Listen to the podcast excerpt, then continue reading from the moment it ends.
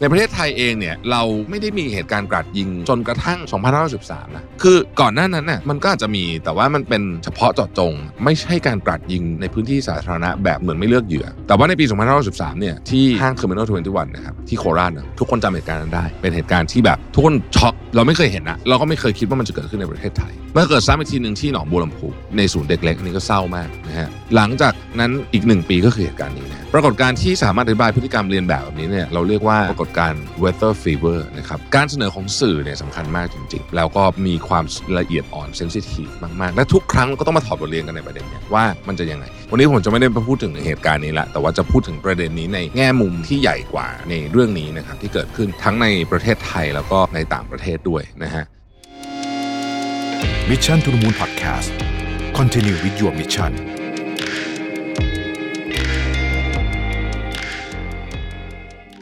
ค้นหาและตั้งค่าความสมดุลในแบบของคุณเอง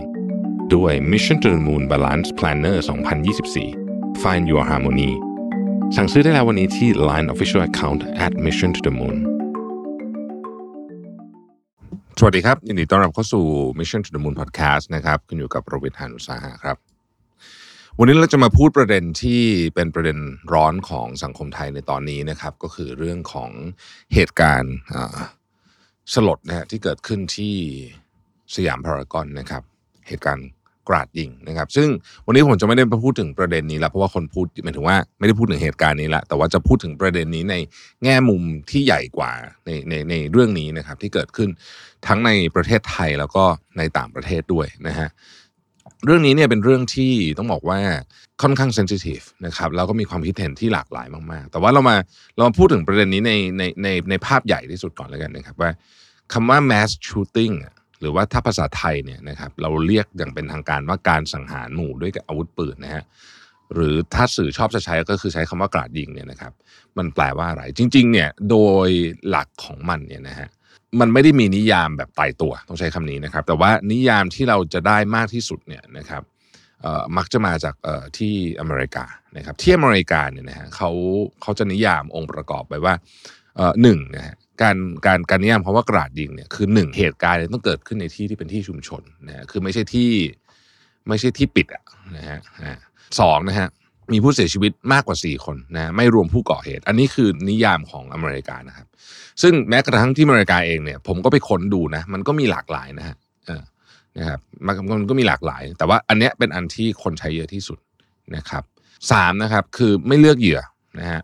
ในแต่ว่าในบางกรณีก็อีกอะนะฮะบางในบางกรณีเนี่ยเราก็จะพบว่าการกราดยิงเป็นเหมือนกับ smoke screen นะหมายถึงว่าที่อเมริกามันมีเคสนะครับ ที่ว่าคือไม่ใช่ไม่เลือกเหยื่อจริงๆอะ เหยื่อเนี่ยถูกเลือกละเป็นคนที่อยู่ในนั้นอะที่ที่เป็นผู้เสียชีวิต เพียงแต่ว่าคนอื่นเนี่ยเพื่อเพื่อให้มันดูเป็นไม่เฉพาะเจาะจงอ่าใช้คำนี้นะครับ แล้วก็บางทีนะฮะในในข้อ4เนี่ยไม่ไม่จำเป็นต้องมีด้วยกันหมดนะไม่จำเป็นต้องมีด้วยกันหมดนะฮะในข้อ4เนี่ยนะครับก็คือบางทีไม่ได้มีวัตถุประสงค์แค่การแค่การสังหารเท่านั้น แต่อาจจะมีเหตุอื่นด้วยนะฮะเช่นการประสงค์ต่อทรัพย์ ข้อใดข้อหนึ่งเนี่ยนะครับ ก็อาจจะเรียกได้ว่าเป็นการกราดยิงได้นะครับ ซึ่งถ้าในประเทศไทยเนี่ยนะฮะมันก็มีการสัมมนาหนึ่งนะครับที่ชื่อว่า Escape and Survive Mass Shooting นะครับอันนี้จัดที่คณะแพทยศาสตร์นะครับโรงพยาบาลจุฬานะครับซึ่งในในงานเนี่ยนะครับก็จะมีพันเอกนายแพทย์นัดนะครับไกรโรจนานันนะฮะศัลยแพทย์กองอุบัติเหตุและฉุกเฉินนะครับโรงพยาบาลมงกุฎเกล้าเนี่ยก็ได้ให้นิยามไว้ประมาณทำนองนี้ด้วยเช่นกันนะครับนี่สาเหตุและปัจจัยที่ทำให้คนก่ออาชญากรรมนะครับ มูลเหตุจูงใจเนี่ยนะฮะคือ motive นะภาษาอังกฤษนะอันนี้นะฮะส่วนโอกาสก็คือจังหวะเวลานะครับอะอันนี้เป็นเป็นประเด็นที่เราจะคุพูดคุยกันในวันนี้นะครับ สาเหตุเรื่องโอกาสนี่น่าสนใจนะครับ คือคนปกติเนี่ยพอถึงเวลาที่พอมันมีเหตุการณ์อะไรบางอย่าง คือคือก่อนหน้าสิ่งที่เวลาเราพยายามจะศึกษา หรือถอดบทเรียนจากเหตุการณ์กราดยิงทุกครั้งไม่ว่าจะเป็นที่ไหนก็ตามเนี่ยก็คือ เขาพยายามจะดูว่าเหตุการณ์ก่อนที่จะเกิด ไอ้เรื่องนี้ขึ้นเนี่ยนะฮะมันมีอะไรบ้าง เพราะว่าลักษณะของเหตุการณ์กราดยิงเนี่ยก็คือมันจะเป็นว่ามีตัวทริกเกอร์อะไรบางอย่างนะครับตัวกระตุ้นอะไรบางอย่าง แล้วก็อันนั้นอะก็ทำให้เกิดพฤติกรรมก้าวร้าวนะครับ เพราะฉะนั้นเนี่ยเวลาเขาสืบสวนเนี่ยเขาจะพยายามไปเจาะดูตรงนี้ว่ามันเกิดอะไรขึ้นนะครับไอเหตุการณ์นี้มันเกิดอะไรไปทริกเกอร์ให้เหตุการณ์นี้เกิดขึ้นนะครับ ในงานศึกษาเรื่องนี้ในต่างประเทศมีค่อนข้างเยอะ นะฮะในที่สหรัฐอเมริกานะครับซึ่งศึกษาเรื่องการกราดยิงมาเนี่ยก็มีข้อมูลมาเป็น 20 ปีนะฮะก็มักจะพบว่าผู้ก่อเหตุเนี่ยนะครับมีลักษณะอยู่ 4-5 ประการที่ที่เป็นเราใช้คำว่าเป็นเป็น traits ก็คือเป็นเหมือนกับตัวสัญญาณแล้วกัน คือคือไม่ใช่หมายว่าเป็นแบบนี้เราจะเป็น แต่ว่าถ้าย้อนกลับไปดูนะฮะถ้ามีสัญญาณแบบนี้ก็ก็ควรระวัง เช่น เป็นคนเก็บตัวโดดเดี่ยวไม่สูงสิงกับใครอะไรแบบนี้นะฮะเก็บกดอะไรแบบนี้ ซึ่งแต่ไม่ก็ไม่ได้หมายความว่าคนแบบนี้ จะต้องไปกราดยิงใครนะแต่หมายถึงว่ามันมีลักษณะลักษณะร่วมกันแบบนี้อยู่นะครับเขาไปศึกษาเหตุการณ์กราดยิงในสหรัฐอเมริกานะครับ ซึ่งในอเมริกาเนี่ยต้องบอกว่ามีเหตุการณ์แบบนี้เยอะมากจริงๆนะครับ เฉพาะแค่ปีนี้ปีเดียวเนี่ยก็หลายร้อยเหตุการณ์แล้วนะฮะแต่ว่าเขาไปดูเหตุการณ์ที่ใหญ่ ๆ ในรอบ 10 ปีที่ผ่านมานะครับเขาเลือกมา 20 เคสต่อปี ก็เป็นประมาณ 200 เคสที่เขามาดูนะฮะอันนี้เป็นเหตุการณ์ที่ถือว่าเป็นเหตุการณ์ใหญ่นะครับเขาก็บอกว่าลักษณะของผู้ก่อเหตุเนี่ยนะฮะมักจะมีร่วมกันเนี่ยนะฮะประมาณนี้ 3 ข้อข้อที่1นะฮะคือถูกแบ่งแยกออกจากสังคมนะครับภาษาอังกฤษใช้คำว่า discrimination เนี่ยนะคือจะมีปัญหาเรื่องความสัมพันธ์กับคนรอบข้างนะครับไม่ว่าจะเป็นเพื่อนครอบครัวอะไรแบบเนี้ยแล้วก็ไม่มีที่ปรึกษาที่จะแนะนำหาทางออกได้นะครับ ก็เลยแก้ปัญหาด้วยตัวเอง แล้วก็พอเครียดกดดันมากก็เลยแก้ปัญหาด้วยวิธีการแบบเนี้ยที่ออกมาที่เราเห็นนะครับ ข้อที่2ครับเป็นคนที่ถูกกระทำมาในวัยเด็ก เช่นมีปัญหาครอบครัวแตกแยกนะครับ ถูกล่วงละเมิดจากพ่อเลี้ยงแม่เลี้ยงหรืออะไรทำนองนี้นะครับ หรือถูกอะไรสักอย่างจากที่โรงเรียนหรือที่ทำงาน มีถูกบูลลี่ถูกอะไรแบบนี้นะฮะจนเกิดเป็นความโกรธเกลียดนะครับ ในอเมริกาเนี่ยมีหลายเคสละที่เป็นลักษณะแบบเด็กไฮสคูลเลยนะฮะก็คือยังไม่ได้เข้ามหาวิทยาลัยเลยเนี่ยเป็นมัธยมนะฮะแล้วก็เนี่ยมีเรื่องที่โรงเรียนอะไรบางอย่างทำนองนี้ เช่น เกลียดโรงเรียนเกลียดเพื่อนอะไรแบบนี้นะครับรู้สึกไม่ได้รับความเป็นธรรมอะไรอย่างเงี้ยนะก็ไปกราดยิงเพื่อนที่โรงเรียนอันนี้ก็มีนะครับไม่ไม่ใช่ก็มีมีเยอะที่อเมริกามีเยอะนะฮะข้อที่3ครับเป็นผู้ที่นิยมหรือว่าชอบความรุนแรงมาโดยตลอด หลายเคสเนี่ยผู้ก่อเหตุกราดยิงเนี่ยมีพฤติกรรมที่ไปคล้ายๆกับไปทำความรุนแรงกับสัตว์ก่อนนะครับ อันนี้คล้ายกับไม่ไม่เกี่ยวกับเคสนี้แต่ว่าคล้ายกับกรณีของ serial killer นะถ้าเราไปดู serial killer ในในที่เขาศึกษามาเนี่ยมักจะมีพฤติกรรมในตอนเด็กเนี่ยเกี่ยวข้องกับสัตว์เสมอนะครับ เช่นไปยิงสุนัขไปอะไรแบบเนี้ยประมาณเนี้ยนะครับ บางคนก็จะมีการเขียนเรื่องของการแสดงความขับแค้นเรื่องของฆาตกรรมเรื่องอะไรพวกนี้เนี่ยนะฮะแบบจริงจังเลยนะคือแบบ คือมันจะมีเลเวลที่โอเค คือผมเชื่อว่าหลายคนเนี่ยนะฮะก็อาจจะศึกษา true crime อะไรพวกนี้มันก็จะมีเลเวลแบบที่ ผมใช้คำว่า healthy แล้วกันเนาะกับเลเวลที่แบบเฮ้ยมันแบบมันมันดูแบบหมกมุ่นอะอะนะฮะซึ่งเนี่ยสามข้อเนี่ยที่บอกมามันก็เป็นพฤติกรรมร่วมนะครับ ทีนี้ โอกาสการเข้าถึงอาวุธปืน ซึ่งอันนี้ประเด็นนี้ประเทศไทยกำลังคุยอยู่เยอะนะครับ การเข้าถึงอาวุธปืนง่ายนะฮะก็จะเกิดเหตุการณ์ mass shooting มากกว่านะครับอันนี้แน่นอนอยู่แล้วในในอเมริกาแน่นอนครับทุกท่านทราบดี อาวุธปืนหาง่ายนะครับหาง่ายค่อนข้างมากนะฮะเทียบกับประเทศอื่นนะครับโดยเฉพาะอาวุธปืนที่มีอนุภาคร้ายแรงนะครับที่อเมริกามันไม่ใช่แค่ปืนแบบปืนพก9มมอะไรแบบนี้คือมันจะมีปืนที่แบบอนุภาพร้ายแรง คืออีกนิดนึงก็จะเป็นอาวุธสงครามที่ทหารใช้ละนะครับเพียงแต่ว่ามันอาจจะตัดบางฟีเจอร์ออกเช่นยกตัวอย่างนะครับ ปืนที่เป็นเหมือนปืนที่เราเรียกว่าปืนไรเฟิลเนี่ยนะฮะปืนที่เขาใช้ในสงครามเนี่ยแต่ว่าอาจจะไม่มี feature fully automatic คือกดค้างแล้วลูกยิงออกตลอดอย่างนี้ไม่ได้นะฮะอาจจะต้องกดทีละนัดอะไรอย่างเงี้ยคือมันมันจะหาซื้อได้นะฮะเพราะฉะนั้นเนี่ยถ้าปืนเข้าถึงง่ายเนี่ยนะฮะก็เหตุการณ์แบบนี้ mass shooting เนี่ยก็จะมีโอกาสเกิดขึ้นสูงนะครับ ทีนี้ปืนเนี่ยนะฮะผมผมแบ่งออกเป็น 3 กลุ่มแล้วกันนะครับกลุ่มที่ 1 คือปืนถูกกฎหมาย เข้าถึงง่ายไม่ง่ายก็จะเป็นประเด็นนะครับอย่างในสหรัฐอเมริกาปืนถูกกฎหมายเข้าถึงง่ายมากนะฮะคือเรียกว่าถ้าคุณไม่มีประวัติอาชญากรรมอะไรนะฮะไม่ได้มีอะไรเนี่ยนะฮะคือเป็นแบบคนปกติทั่วไปเนี่ยสามารถเดินไปซื้อปืนในหลายๆรัฐนะได้แบบง่ายๆ สบายๆเลยแทบจะเรียกว่าได้เกือบร้อยเปอร์เซ็นต์ต้องใช้คำนี้นะฮะอันที่สองก็คือปืนเถื่อน อ่านะครับปืนเถื่อนเนี่ยคือแน่นอนอะพอมันเป็นปืนเถื่อนเนี่ยตัวเลขมันก็จะไม่ชัดเจนนะครับแต่ว่าประเทศไทยก็ถือว่าไม่ได้หายากแล้วกันใช้คำนี้นะครับในสหรัฐอเมริกาเองก็ไม่ได้หายากเหมือนกันนะครับอันที่สามคือปืนดัดแปลงฮะเออเราเรียกปืนไทยประดิษฐ์ปืนอะไรพวกนี้ใช่ไหมในกรณีของเคสที่เมืองไทยล่าสุดเนี่ยก็เป็น blank gun ซึ่งจริง ๆ มันยิงไม่ได้นะคือมันมันเอาไว้ใช้ในเป็นเหมือนแบบ prop ในหนังอะไรแบบนี้แต่ว่า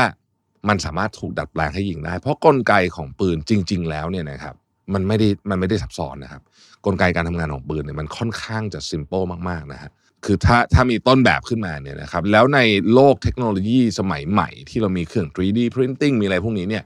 มันยิ่งทำให้การเอาพูดง่ายคือประดิษฐ์ของพวกนี้ขึ้นมาเนี่ยนะฮะเป็นไปได้มากขึ้นนะครับประเทศไทยเองเนี่ยเราก็มีการเสียชีวิตจากอาวุธปืนเนี่ยเป็นลำดับต้นๆของโลกนะฮะถ้าเทียบกันในภูมิภาค เอเชียแล้วเนี่ยเราเนี่ยถือว่าสูงนะฮะหลายประเทศเนี่ยก็จะหาปืนยากกว่าเราเยอะ ยกตัวอย่างเช่น ญี่ปุ่น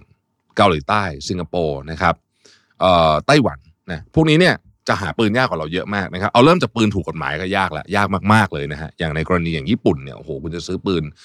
สักอันหนึ่งเนี่ยโอ้โหมันแบบว่ายากมากจริง ๆนะครับเอ่อพอหาซื้อปืนยากปืนถูกกฎหมายยากแนวโน้มเนี่ยบางทีปืนผิดกฎหมายก็จะหายากไปด้วย เอางี้ คือในในที่ญี่ปุ่นเนี่ยการครอบครองปืน หรือว่าการใช้ปืนในที่สาธารณะอะไรก็แล้วแต่เนี่ยนะครับโทษมันแรงมากถึงขนาดที่ว่าขนาดยากุซ่าเนี่ยนะฮะยังยังเลือกใช้อาวุธอื่นแทนอะนะคือคือคือหลีกเลี่ยงการใช้ปืน เพราะว่าปืนมันมันมีโทษตามมาเยอะนะครับเพราะนั้นเนี่ยอันนี้ก็จะเป็นประเด็นหนึ่งนะครับทีนี้เล่าให้ฟังว่าในประเทศไทยถ้าจะซื้อปืนถูกกฎหมายเนี่ยเขาทำยังไงกันบ้างนะครับ มันมีใบถ้าถ้าผมจำใบชื่อใบผิดขออภัยนะก่อนซื้อเนี่ยคุณต้องขอใบที่เรียกว่าปสามก่อน นะครับ เสร็จแล้วเนี่ยก็จะมีใบที่เรียกว่าป .4 หลังจากคุณได้ป .3 มาแล้วเนี่ยก็ขอเป็นป .4 มาหลังจากนั้นจึงจึงซื้อปืนได้นะครับ แต่ว่าการพกพาปืนไปที่สาธารณะเนี่ยมันต้องใช้ใบอนุญาตที่ชื่อว่าป .12 นะครับ ซึ่งเอางี้คนธรรมดาทั่วไปที่ไม่ใช่เจ้าหน้าที่ฝ่ายปกครอง ไม่ใช่ตำรวจอะไรแบบนี้นะน้อยคนมากจริงที่จะมีเพราะไอ้ใบป .12 เนี่ยต้องถูกออกโดยมทหนึ่งรัฐมนตรีว่าการกระทรวงมหาดไทยเท่านั้นนะครับเพราะฉะนั้นคนจะมีน้อยมากๆ แล้วมีถ้าผมจำไม่ผิดอายุเนี่ยมันประมาณปีเดียวนะครับคนที่มีใบอนุญาตพกปืนจริงๆเนี่ยน้อยมากนะที่เป็นพลเรือนนะน้อยมากจริงๆนะครับเพราะว่ามันไม่มีเหตุต้องพกใช่ไหมทีนี้ก็มีคนถามว่าอ้าวแล้วสมมติไปสนามยิงปืนทำไงนะฮะเวลาไปสนามยิงปืนเนี่ยเอาจริง ๆแล้วเนี่ยมันเป็นเกรย์แอเรียนิดหนึ่งนะคือลักษณะของคนที่เขาจะเอาปืนไปสนามยิงปืน แล้วสมมติว่าคุณโดนตำรวจคนรถระหว่างทาง จะทำยังไงให้ไม่ไม่ผิดกฎหมาย มันมีแนวทางที่ชี้แจงมา เออเป็นเป็นคดีที่เคยถูกตัดสินมาก่อนเนี่ยนะครับ คือว่าถ้าปืนอยู่ในสภาพที่ไม่พร้อมใช้งาน คือมีเจตนาชัดเจนว่าเป็นการขนย้ายที่นะคือย้ายจาก A จุดจุด A ไปจุด B คือย้ายจากบ้านไปสนามยิงปืนเพื่อที่จะเอาไปใช้ยิงเนี่ยนะใช้ยิงที่สนามยิงปืนนะ ถ้ามันชัดเจนว่าถูกขนย้ายในลักษณะแบบที่ไม่ได้มีเจตนาจะใช้งาน อาทิปืนกับแมกกาซีนอยู่แยกกันนะฮะในปืนเนี่ยไม่มีลูกปืนอยู่ สมมติไปสนามยิงปืนเนี่ยเราไปซื้อลูกปืนที่สนามยิงปืนอยู่แล้วเพราะฉะนั้นในแมกกาซีนก็ไม่มีลูกปืนอยู่เหมือนกันอะสมมติอย่างนี้นะแยกกันอยู่เลยเอาปืนอยู่หน้ารถแมกกาซีนอยู่หลังรถอะไรอย่างเงี้ยลักษณะแบบนี้เนี่ยนะครับเขาก็จะพิจารณาได้ว่าอ๋อโอเค อันนี้เป็นการขนย้ายไม่ได้มีเจตนาจะจะใช้ไม่ได้มีการเอาแมกกาซีนใส่ในในปืนแล้วก็ขึ้นลำไว้อะไรแบบเนี้ยนะเพราะฉะนั้นเนี่ยก็ มันจะเป็นอะไรทำนองนี้ แต่อย่างที่ผมบอกนะฮะคือไอ้เรื่องนี้มันเป็นมันมีความเป็น gray area อยู่พอสมควร ถ้าใครที่เคยยิงปืนก็จะพอเข้าใจประเด็นนี้นะครับ อย่างไรก็ดีเนี่ย ผมคิดว่าประเทศไทยเนี่ย ความคิดเห็นส่วนตัวนะฮะไอ้ปืนถูกกฎหมายเนี่ย ถามว่าขอยากไหมไม่ได้ยากมากนะครับไม่ได้ยากมากแต่ก็ไม่ได้ง่ายมากนะคือมันก็มีเวลามีขั้นตอนของมันอยู่พอสมควรนะฮะเอออย่างไรก็ดีเนี่ย ผมคิดว่าปัญหาที่เราเคยเห็นส่วนใหญ่เนี่ย มาจากปืนทำเอง หรือว่าปืนผิดกฎหมายซะมากกว่านะส่วนตัวคิดว่า ตรงนั้นเน่ะเป็นปัญหาอย่างจริงจังมากกว่านะครับเพราะฉะนั้นน่าจะต้องไปโฟกัสตรงนั้นมากกว่า ทีนี้เรามาพูดถึงเรื่องกลับมาที่เรื่องของ mass shooting นะครับเมื่อเราพบว่าตัวเองอยู่ในสถานการณ์ mass shooting เนี่ยนะฮะคือตกในสถานการณ์นั้นเนี่ยนะครับมันก็มีหลักปฏิบัติสากลนะครับซึ่งเป็นคำแนะนำจาก FBI นะฮะหลังจากนั้นก็หลายคนก็หลายประเทศก็นำอันเนี้ยมาในการฝึกสอนคนของประเทศตัวเองนะครับ หลักการก็คือ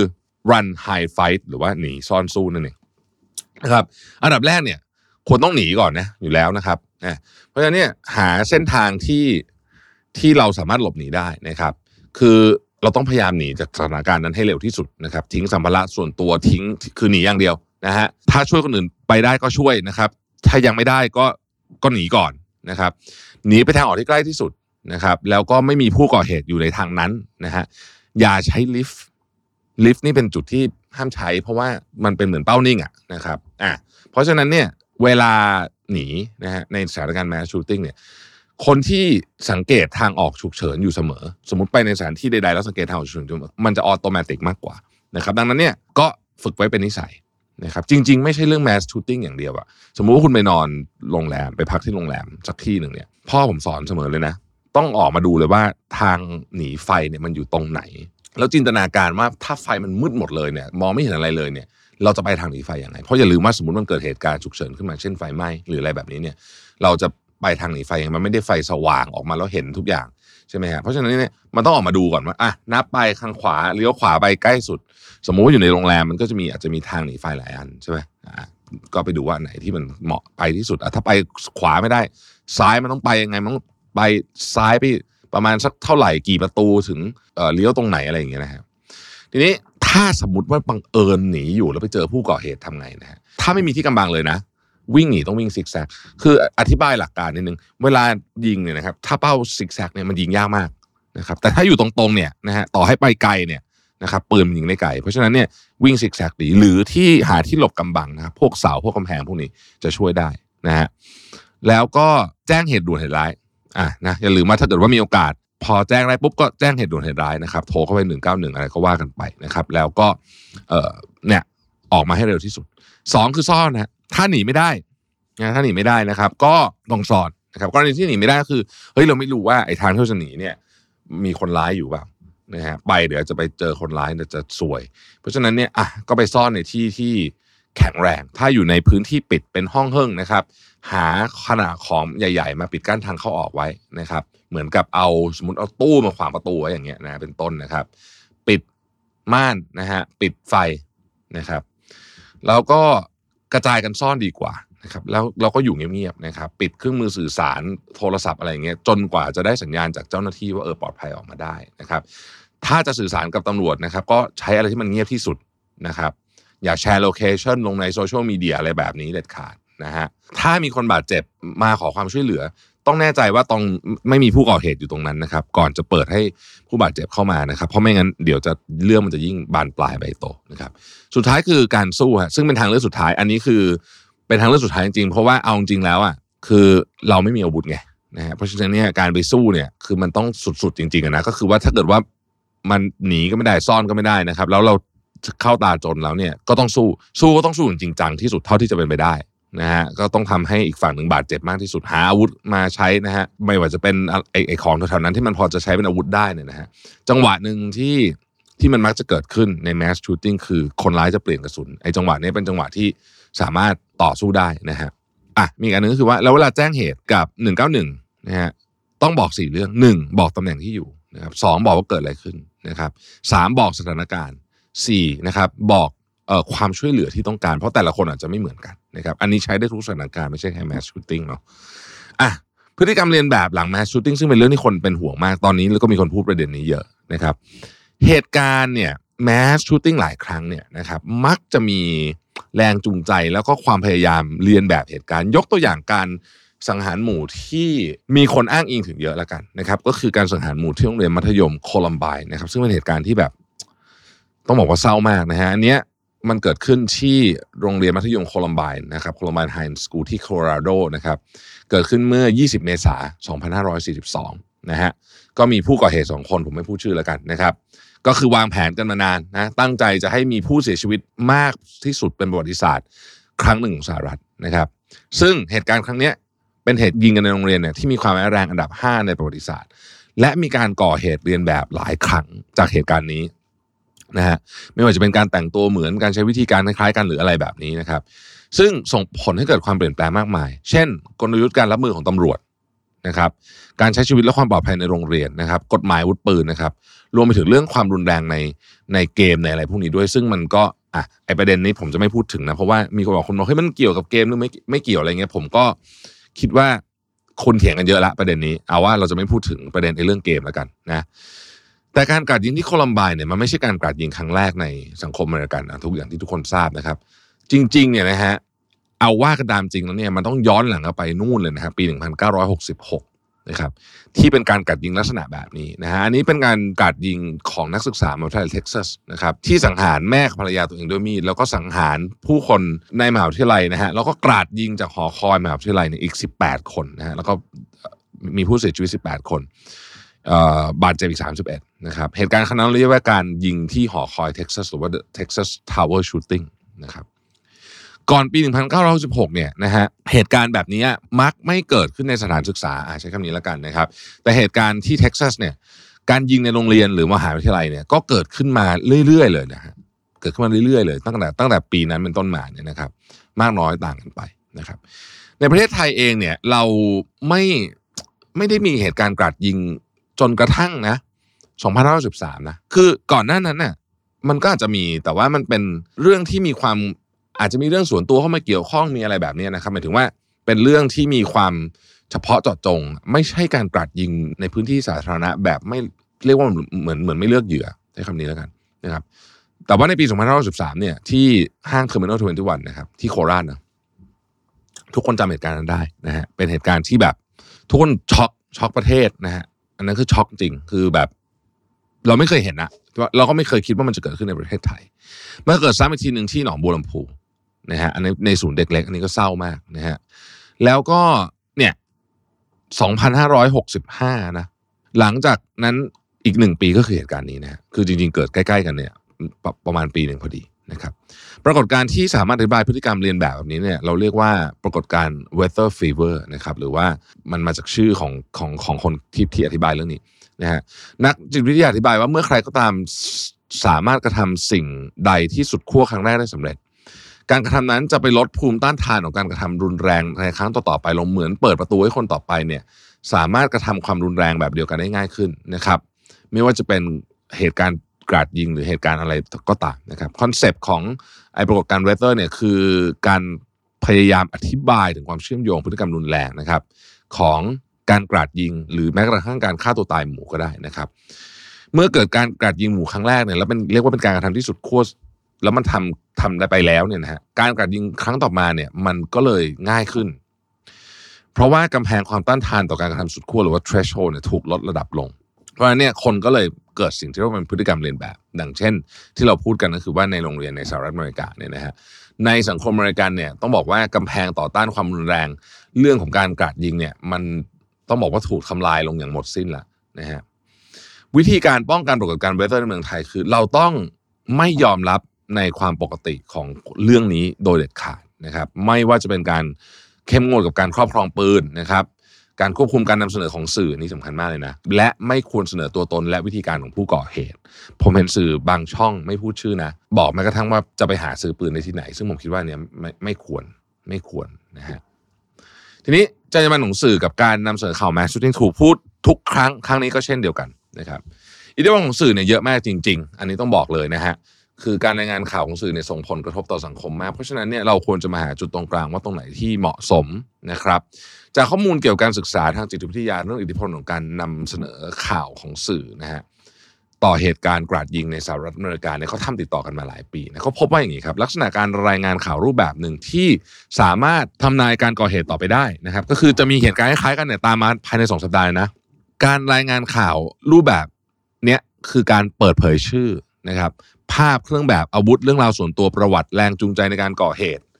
และอื่นๆ ที่มันใช้คำว่า too much detail อะนะฮะเยอะเกินไปทำไมมันถึงมีเหตุการณ์ตามมาในใกล้ๆกันเลยภายในสองอาทิตย์เนี่ยนี่นี่คือที่สหรัฐอเมริกานะครับ เพราะว่าการทำแบบนี้การเสนอข่าวแบบนี้เนี่ยทำให้มีคนที่มีแนวโน้มที่แบบกำลังจะไปไม่ไปอยู่ไข้เขวอยู่แล้วเนี่ยนะฮะรู้สึกว่าอ้าวเฮ้ยอันนี้มันคล้ายคลึงกับเราเองนี่หว่านะฮะก็เลยมีตัวเปรียบเทียบนะครับ แล้วนอกจากนั้นเนี่ยในขอใช้คำว่า in a very twist twisted way เนี่ยนะ คนบางคนเนี่ยมองเห็นรางวัลที่จะได้รับ คือการมีตัวตนมีพื้นที่ข่าวนะครับแม้จะถูกกฎหมายลงโทษ แต่เมื่อสื่อนำเสนอข่าว แล้วให้พื้นที่กับคนพวกนี้เนี่ยนะฮะก็ก็รู้สึกว่าเฮ้ยอยากมีตัวตนขึ้นมานะครับยิ่งใช้คำบรรยายผู้ร้ายในบางลักษณะที่ดูรุนแรง บางทีมันกลายเป็นดูเท่ไปสำหรับเหมือนเหมือนเหมือนเดิมคือ in a very twisted way นะเออบางคนบอกว่าเฮ้ยการแบบกลายเป็นแบบ สมมุติว่าบรรยายเขาเป็นปีศาจอย่างเงี้ยบางคนรู้สึกว่าเฮ้ยมันกลายเป็นเท่ไปซะงั้น นอกจากนี้การนำเสนอตัวเลขนะฮะแล้วมีการเปรียบเทียบในเชิงสถิติเนี่ยนะครับมันเป็นนัยยะของของการเปรียบเทียบที่มีคนมันกระตุ้นให้คนอยากเหมือนเหมือนแบบอยากทำลายสถิติได้เหมือนกัน อันนี้คือรายงานนะครับ สรุปว่าการนำเสนอของสื่อเนี่ยกระตุ้นแรงจูงใจ แล้วก็สร้างความเชื่อมโยงกับตัวของคนที่จะก่อเหตุต่อไปได้นะครับ มองเห็นการได้รางวัลนะฮะแล้วก็อาจจะทำให้เขาเนี่ยตัดสินใจทำเมื่อ เหตุและปัจจัยเหมาะสม ดังนั้นสื่อควรนำเสนอข่าวอย่างไรนะครับหนึ่งไม่ให้พื้นที่กับคนร้าย ซึ่งอันนี้เป็นสิ่งนายกนิวซีแลนด์พูดดีมากตอนที่เกิดเหตุการณ์ mass shooting ขึ้น ไม่พูดถึงคนร้ายเลยนะฮะสองถ้าจะนำเสนอเรื่องราวนำเสนอเรื่องราวของเหยื่อแทน ว่าคนเหล่านี้เขาต้องผ่านเรื่องราวเลวร้ายขนาดไหนมานะครับเล่าเรื่องของการแจ้งเหตุ เล่าเรื่องผู้ที่ตัดสินใจเข้าไปช่วยเหลือคนอื่นนะครับ เช่นอย่างในกรณีที่ล่าสุดเนี่ยนะฮะก็มีการที่บอกว่าเจ้าหน้าที่รักษาความปลอดภัยของห้าง นะครับที่เข้ามาช่วยเหลืออย่างดีอะไรแบบเนี้ยพวกเนี้ยนะครับเป็นสิ่งที่ควรเสนอ แล้วเราแชร์ข่าวยังไงในโซเชียลไม่ให้เกิดพฤติกรรมเลียนแบบ เพราะน่ากลัวมากพฤติกรรมเลียนแบบเนี่ยนะฮะก็เหมือนเดิมฮะอย่าให้ผู้ก่อเหตุมีตัวตนมีพื้นที่ ไม่ว่าจะเป็นลักษณะใดก็ตามแม้กระทั่งในเชิงลบเนี่ยนะฮะเพราะบางทีเนี่ยในสายตาของคนที่อยากจะทำพฤติกรรมเลียนแบบอยู่แล้วเนี่ยบางทีมันกลายเป็นเท่ไปนะฮะเอาจริง ๆแล้วนะแม้ว่าเราจะรู้สึกขยะแขยง แต่ว่า มันในสายตาของบางคนไม่ใช่อย่างนั้นนะครับ ถ้าอัปเดตสถานการณ์ก็อัปเดตตรงไปตรงมาไม่ต้องเร้าอารมณ์ ไม่ต้องดึงดราม่าไม่ต้องอะไรคือเอาสถานการณ์ตรงไปตรงมานะครับ แล้วก็ไปเน้นเรื่องของการป้องกันและเยียวยานะฮะการเสนอของสื่อเนี่ยสำคัญมากจริง ๆนะครับ แล้วก็มีความละเอียดอ่อน sensitive มากๆ และทุกครั้งก็ต้องมาถอดบทเรียนกันในประเด็นเนี้ยว่ามันจะยังไง แต่มันมีรายงานออกมา research ออกมาพอสมควรแล้วว่าควรนำเสนอแค่ไหนถึงจะเหมาะสมนะครับ ดังนั้นก็ ฝากไว้สำหรับเรื่องนี้นะครับซึ่งเป็นเรื่องที่ไม่อยากให้เกิดขึ้นอีกเลยในสังคมไทยหรือแม้แต่กระทั่งที่ไหนก็ตาม ขอบคุณที่ติดตาม Mission to the Moon นะครับเราพบกันใหม่พรุ่งนี้ สวัสดีครับ Mission to the Moon Podcast Continue with your mission